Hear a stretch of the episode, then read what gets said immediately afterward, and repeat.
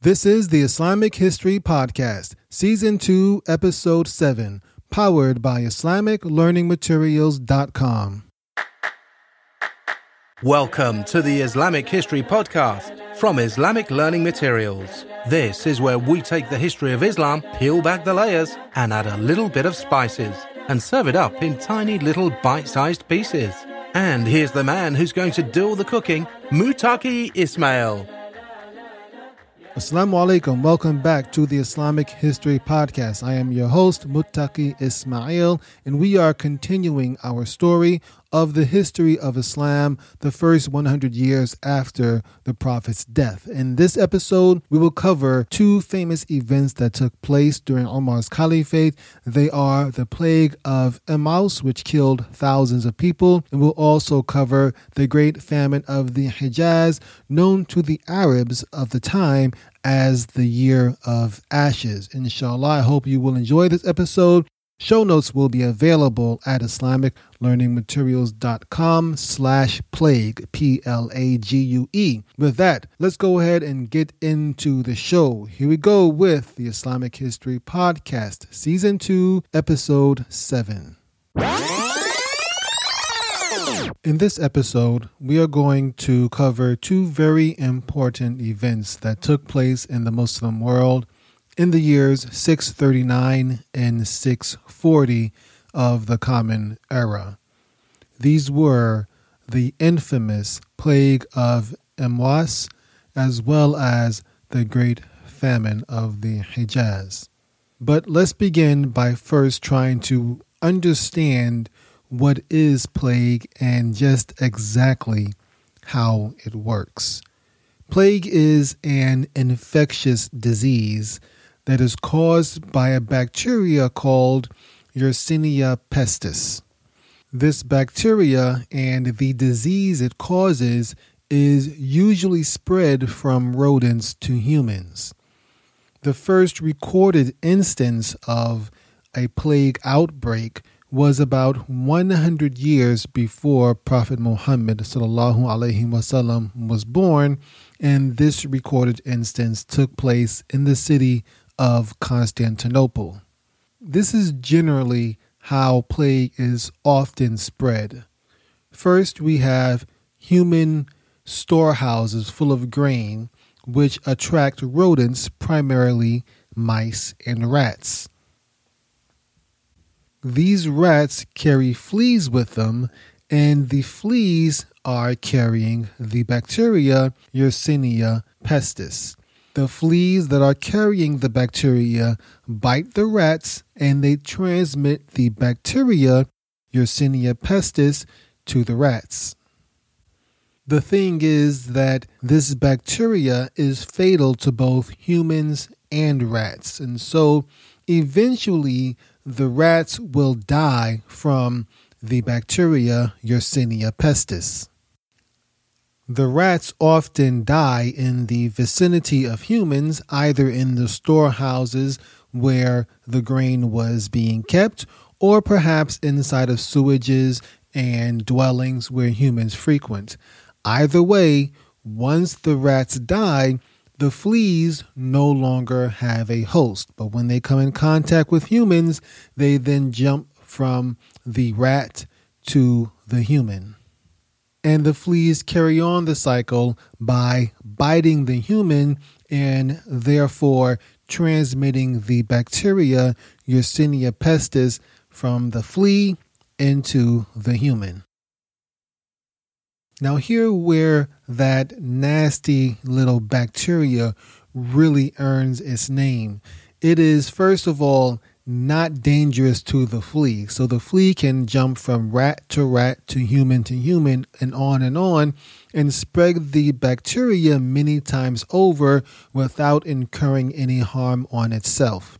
Furthermore, in addition to that, once the bacteria enters the mammal's bloodstream, either the rat or the human, it can be very successful in avoiding and evading the body's natural defenses. One of the primary human defenses is something called a phagocyte, and these are usually produced in human lymph nodes. The human lymph nodes will be killed by the bacteria, but then in trying to protect the body, the lymph nodes will continue to produce phagocytes, which are supposed to protect the body from these bacteria, but the bacteria will instead continue to kill the phagocytes. This causes the human lymph nodes in the armpits and the neck and the groin to overwork and try to produce more and more phagocytes, which are being killed by the bacteria, and the human lymph nodes therefore become swollen and painful to the touch. These swollen lymph nodes are called buboes. The buboes can get very large and cause blood vessels in the area to rupture. When these blood vessels rupture, they make the skin around them turn to a blackened color. The word buboes has led to the phrase bubonic plague, and the blackened skin that is a trademark of the bubonic plague has led to another nickname for the disease that we often call the Black Death. The most famous incident of the bubonic plague or the Black Death took place in the 14th century in Europe, in which over 100 million people were killed. In the year 639 of the Common Era, an outbreak of bubonic plague struck the growing Muslim empire. It started off in the city of Nicopolis, which eventually became known as Emwas, which is in the modern state of Israel, but at that time it was simply known as Syria. And by the way, the city of Emwas no longer exists as it was completely destroyed by the Israeli army during the Six Day War. As far as the plague of Emwas was concerned, it is estimated that around 20,000 people died from the plague, and among them were several prominent Sahaba or companions of Prophet Muhammad, peace be upon him. The most well known of all the victims of this plague was Abu Ubaidah, the famous general that we spoke of a couple of episodes ago, who succeeded Khalid ibn Walid as the general of the Muslim armies in Syria. After the death of Abu Ubaidah, Umar ibn al-Khattab, the Khalifa of the Muslim world, made Mu'adh ibn Jabal another close companion of Prophet Muhammad as the governor of Syria. However, a few months later, Mu'adh ibn Jabal was also killed by the plague. We haven't mentioned much about Mu'adh ibn Jabal during this podcast season, but he is one of the more famous and prominent Sahabas. Just a little recap about him. Mu'adh was one of the first members of the Ansars to accept Islam. He accepted Islam from Prophet Muhammad wasallam while the Prophet was still in Mecca. Mu'adh was one of those early companions from Medina who went to make Hajj, met with Prophet Muhammad sallallahu alaihi wasallam, liked what he heard about Islam, and accepted Islam. Then Mu'adh went back to Medina and began to spread Islam amongst his family members and neighbors and friends. And he returned in the next year's Hajj with an even bigger group of people who wanted to accept Islam. This hadith can be found in Sunan ibn Majah, and links will be available in the show notes, but I will read the English for you now. Ibn Abbas radiallahu anhu narrated that the Prophet sent Mu'adh to Yemen and said, you are going to meet some people from among the people of the book, that is, the Christians and the Jews. Call them to bear witness that none has the right to be worshipped but Allah, and that I am the messenger of Allah. If they obey that, then tell them that Allah has enjoined upon them five prayers every day and night. And if they obey that, Then tell them that Allah has enjoined upon them charity, that is zakat from their wealth, to be taken from the rich and given to their poor. If they obey that, then beware of taking the best of their wealth, and beware of the supplication of the oppressed, for there is no barrier between it and Allah.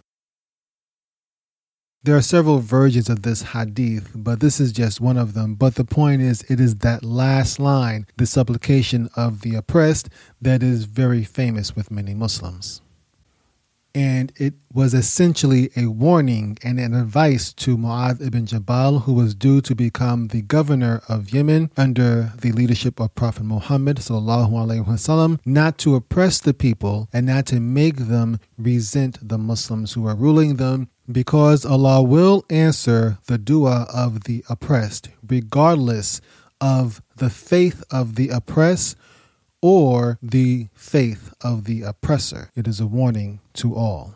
But as we mentioned, Mu'adh ibn Jabal was only 33 years old when he died from the plague. Another important victim was Yazid ibn Abi Sufyan. Yazid was one of the first commanders that Abu Bakr sent into Syria while Khalid ibn Walid was still conquering cities and villages and fortresses over in Persia. After Khalid ibn Walid had conquered Damascus, he made Yazid the governor of Damascus. When Mu'adh died, Omar made Yazid the governor of all of Syria. So, as you can see, first it was Abu Ubaidah who was the governor of Syria, and the plague killed him. Then Omar made Mu'adh ibn Jabal the governor of Syria, and the plague killed him as well. And now Omar made Yazid ibn Abi Sufyan the governor of Syria, and then the plague killed him also. And so you have, in just the space of a few months, three of the most prominent Muslim leaders of the time, as well as three prominent companions of Prophet Muhammad, all dying because of this plague. Before Yazid died, he named his younger brother Muawiyah ibn Abi Sufyan to be the governor of Syria after his death. And this is where things start coming together for us from a historical perspective. Muawiyah would go on to play a very important role in Islamic history. He would, many years later, become the fifth caliph of Islam, and he would also have a reign that would last almost as long as the combined reigns of the four righteous caliphs. Muawiyah would reign as caliph of the entire Muslim world for almost 20 years. Muawiyah would also be involved in several battles with Ali ibn Abi Talib, and Muawiyah would also be the beginner of the Umayyad dynasty. But we are still several episodes from that. Okay, now let's switch gears a little bit and discuss the concept of jizya. We have mentioned it in previous episodes of the Islamic History podcast, but I would like to go into it a little bit further as it does relate a little bit to the upcoming topic that we're going to discuss next. First of all, there are a few common misconceptions about jizya. Many people think that jizya is only for Jews and Christians, and that any conquered people who do not fit into those molds must either be evicted from the land or they must convert to Islam. That is not true. I've heard that from many Muslims, unfortunately, who believe that jizya is only meant for the people of the book. But the fact is that all of the non Muslims who were conquered during this period of time under the caliphates of Abu Bakr and Omar, they all had to pay jizya. No one was evicted because they were not part of the people of the book. it was not just Jews and Christians, but also pagans as well as Zoroastrians, which was the primary religion in Persia. They all had to pay jizya. Another thing is that people sometimes make it seem as if jizya is something to make non Muslims feel humiliated under the power of Muslims. That is not necessarily true. It is a tax. It is simply that a tax. Just like zakat is really a tax, but it is a spiritual tax that is meant for Muslims. The non Muslims do not have to pay zakat because it is wrong for us to force anyone to obey Islamic law if they are not Muslim, and it is wrong to enforce Islamic law on non Muslims. Therefore, since the non Muslims under the caliphates Abu Bakr and Omar could not force them to pay zakat, they had to exact instead jizya, which was a tax. We all pay taxes in pretty much every state throughout pretty much all times of human history. But keep in mind that not all non Muslims had to even pay jizya. The elderly, the priest of all faiths, not just Jews and Christians, but also Zoroastrians and others, they were exempt from paying the jizya. Also, any non Muslims who served in the military, they were also exempt from paying jizya. You might be surprised to know, but yes, there were several non Muslims, Christians and Jews and others, who participated in the fighting on the side of the Muslims. As fighting soldiers, they were exempt from paying the jizya. Also, anybody who just happened to be too poor to pay the jizya, they were also exempt from paying it. So it is not a blanket tax laid upon everybody who doesn't say La ilaha illallah in an attempt to make them feel as if they were second class citizens. Now, despite all of these exemptions, the Muslims were still just conquering hundreds upon hundreds of thousands of square miles of territory, and their population was beginning to include hundreds of thousands of non Muslim citizens. And with that, the wealth just flowed into Medina. Wealth was coming in from the three primary sources, which we've spoken about in previous episodes the jizya, of course, as well as conquered and captured property, and finally, taxes, and zakat from the Muslims themselves. Omar was receiving so much money, especially from the conquest of Iraq, that he didn't even know how to handle it all at first. There was just so much money coming into Medina. And so Omar began to hold councils with some of his closest advisors and his companions, as well as the companions of the Prophet Muhammad, to try to come up with some method, some policy regarding all of this wealth that was flowing into Medina. Now, some companions suggested that Omar should save this money as like a treasury, like a rainy day fund in the treasury in case of emergency. But Omar was absolutely against this. He felt that this would take away Allah's blessings. And so instead, he insisted that all of the money that came in, it had to be given away by the end of the year. And this leads us to another historical crossroads because, in order to properly calculate when the year ended, the Muslims had to develop a calendar because the old system of calling a year by specific events just wasn't working. And so, the need for management of the wealth coming into Medina highlighted to the Muslims the need for an accurate calendar, and that is how we got the Hijri calendar that we have today. Now, after giving away as much money as possibly be given away to the poor, there was still loads of money left in Medina with all of this wealth coming in.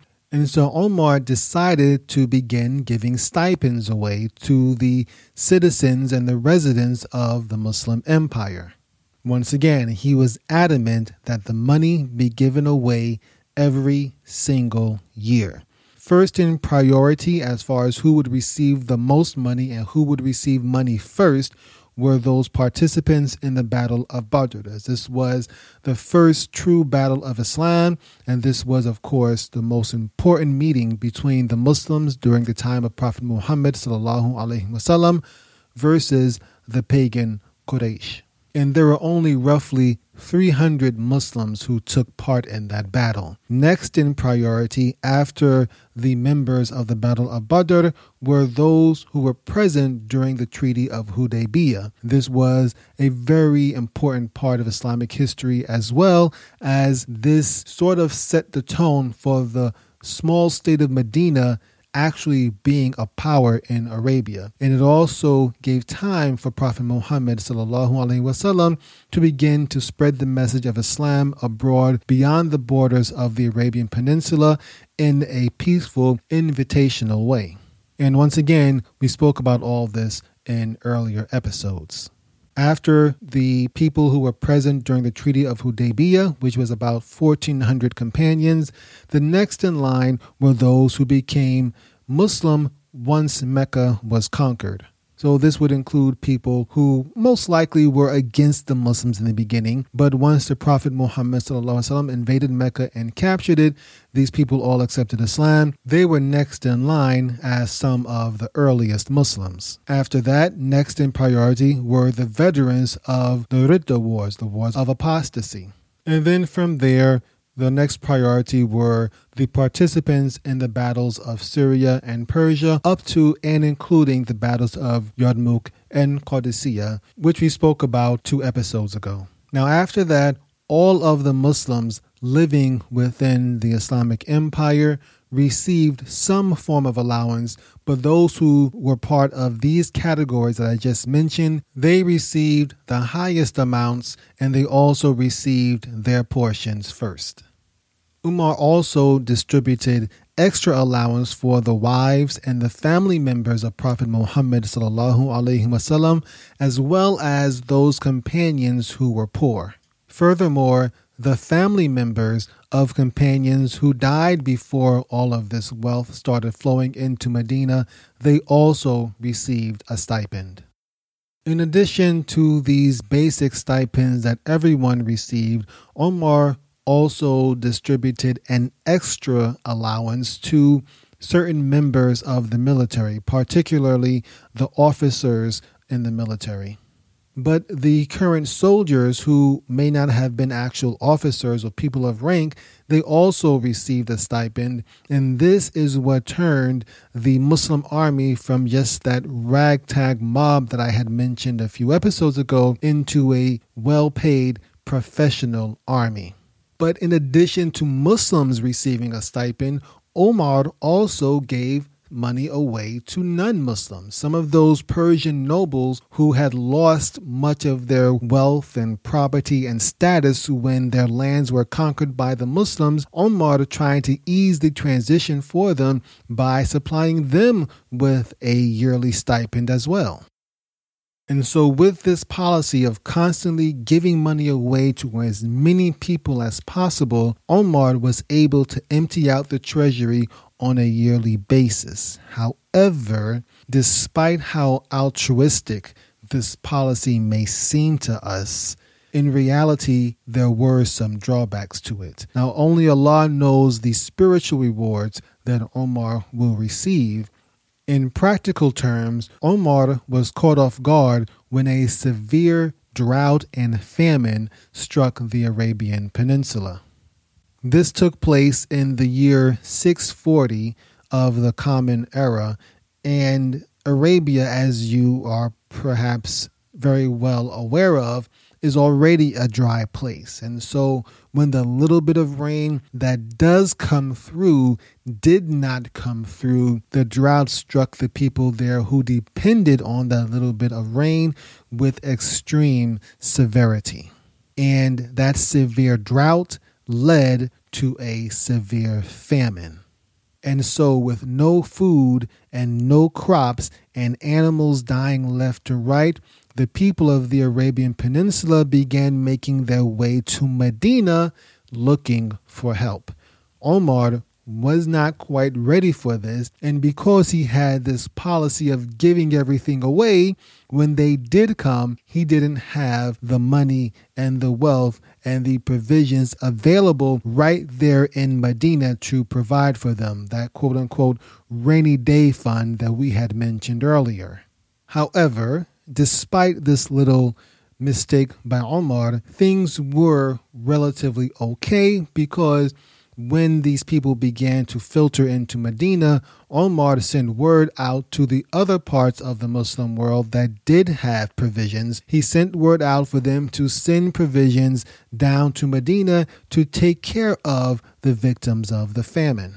And it took a while for the word to reach the different governors in the different parts of the Islamic Empire. And then it took a while for those governors to prepare the food packages. And then it took a while for those packages to make their way back to Medina. But ultimately, it did happen. And the food and the provisions did arrive in Medina. And Omar and his administration were able to feed over 40,000 refugees in Medina.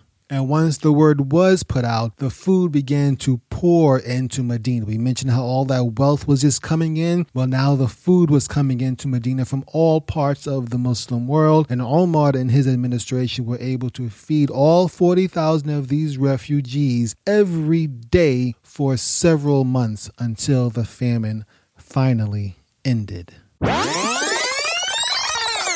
Alhamdulillah, I hope that you enjoyed this episode, and inshallah, there will be another one waiting for you next week as well. For now, however, I want to have a brief discussion with you. I would like to discuss the purpose of this show. I want you to understand why I do this show and to know that while I do take it as a hobby, it is more than just a hobby to me. As you are perhaps very much aware of, Islam has a fairly bad reputation in much of the Western world. And many Muslims who live in this area, in the Western world, many of us, we have somehow or another, whether we like to admit it or not, we have generated many negative thoughts about Islam and about Muslims and about our past. Some of the propaganda that has been unleashed by certain non Muslims who dislike Islam, some of that has managed to have an impact on Western Muslims. And so many Muslims believe that the old idea of Islam being spread by the sword and about people being forced to convert and about it being a violent religion, people sometimes often believe that is true. There has been a lot of propaganda from many people who just hate Islam. I'm not going to say they're afraid of it. I'm not going to say they don't understand it. They simply hate Islam and they have spread a lot of propaganda. And unfortunately, many Western Muslims who have not traveled much overseas, who have not done much studying of Islam, they have bought into this propaganda. And it's not their fault. The propaganda is meant to be believed. It is made by professional marketers and professional entertainers who know what they're doing. These entertainers and marketers may masquerade as authors or journalists or philosophers, but ultimately their main goal is to make money by demonizing and hurting Islam as much as possible. This simple effort of trying to teach Islamic history is to hopefully counter this negative propaganda. But another extreme that many Muslims happen to get into is that we sometimes over glorify this period. We create this unrealistic image of Islam and Muslims of this period that is really not sustainable. We make it seem as if some of these companions were practically prophets themselves. And I certainly understand our love and admiration for these great men and women who lived during this time and for the amazing things that they accomplished against really big odds. But at the same time, I wonder if there aren't some negative aspects of this over glorification of men and women who were just human. They were not prophets, they were not angels, they were just human beings who lived great lives and did great things, but they also made mistakes. They were not perfect. I hope that Muslims who hear this understand that they were great men and women. Abu Bakr, Omar, Khalid ibn Walid, they were good men and also women, Aisha and Fatima and other women who we haven't mentioned it, mentioned yet, but we will get into. They were great women. They were good people. They were good Muslims, but they made mistakes. And we are getting closer and closer to that point where you will see some of their mistakes and what those mistakes led to. We already saw one of the mistakes with Omar, and this may be my personal opinion, but I believe Omar was a little mistaken in not saving money for an emergency. I understand his reasoning behind it, but I think it would have been better for him to save some food and some money within Medina when the famine struck. But that's really neither here nor there. I don't want to criticize or critique every single action that Omar made.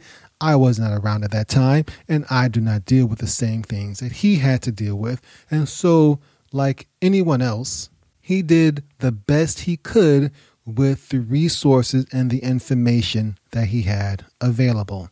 But the point is for you, listener, to understand that he was not perfect. None of us are another reason for me wanting to do this podcast on a regular basis is so that all of us can understand how true war was waged during this period of time. You've heard very little instances of civilians being killed randomly in these wars. Now, certainly in any war, civilians are harmed and killed. So I'm not going to give you the false idea that no Muslim soldier during this period ever killed any innocent civilian. Definitely, civilians were killed. However, it is very rare, and I have found very few instances where the Muslim armies deliberately targeted civilians. Very, very rare. Most of the cases of deaths happened during raids for food and also during night attacks where people were accidentally killed. But for the most part, these Muslim armies, they declared war openly. They fought against well armed, well trained enemy soldiers in the open. When the time came, they had negotiations. They made prisoner swaps. They did the best they could with what they had, but this was not just reckless, raging, rampaging Arab soldiers just wanting to kill and destroy everything in their path.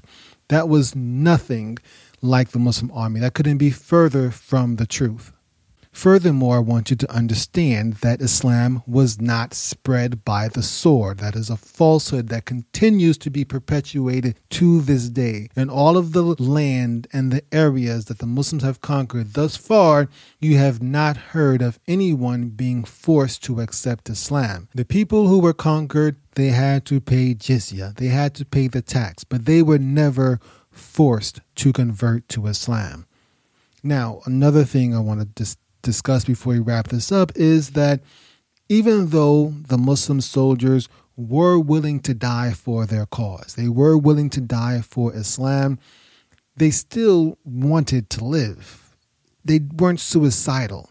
So, this idea of Muslim soldiers being suicidal and just marching bravely into death is a little bit off people generally don't like to die. Now, of course, they have the hopes for the reward of the hereafter. I don't want to take that away from those who did risk their lives, but there was no suicide at this time. People fought, and if they were killed in battle, they were happy for that and they accepted it. But ultimately, suicide was not part of the battle plan.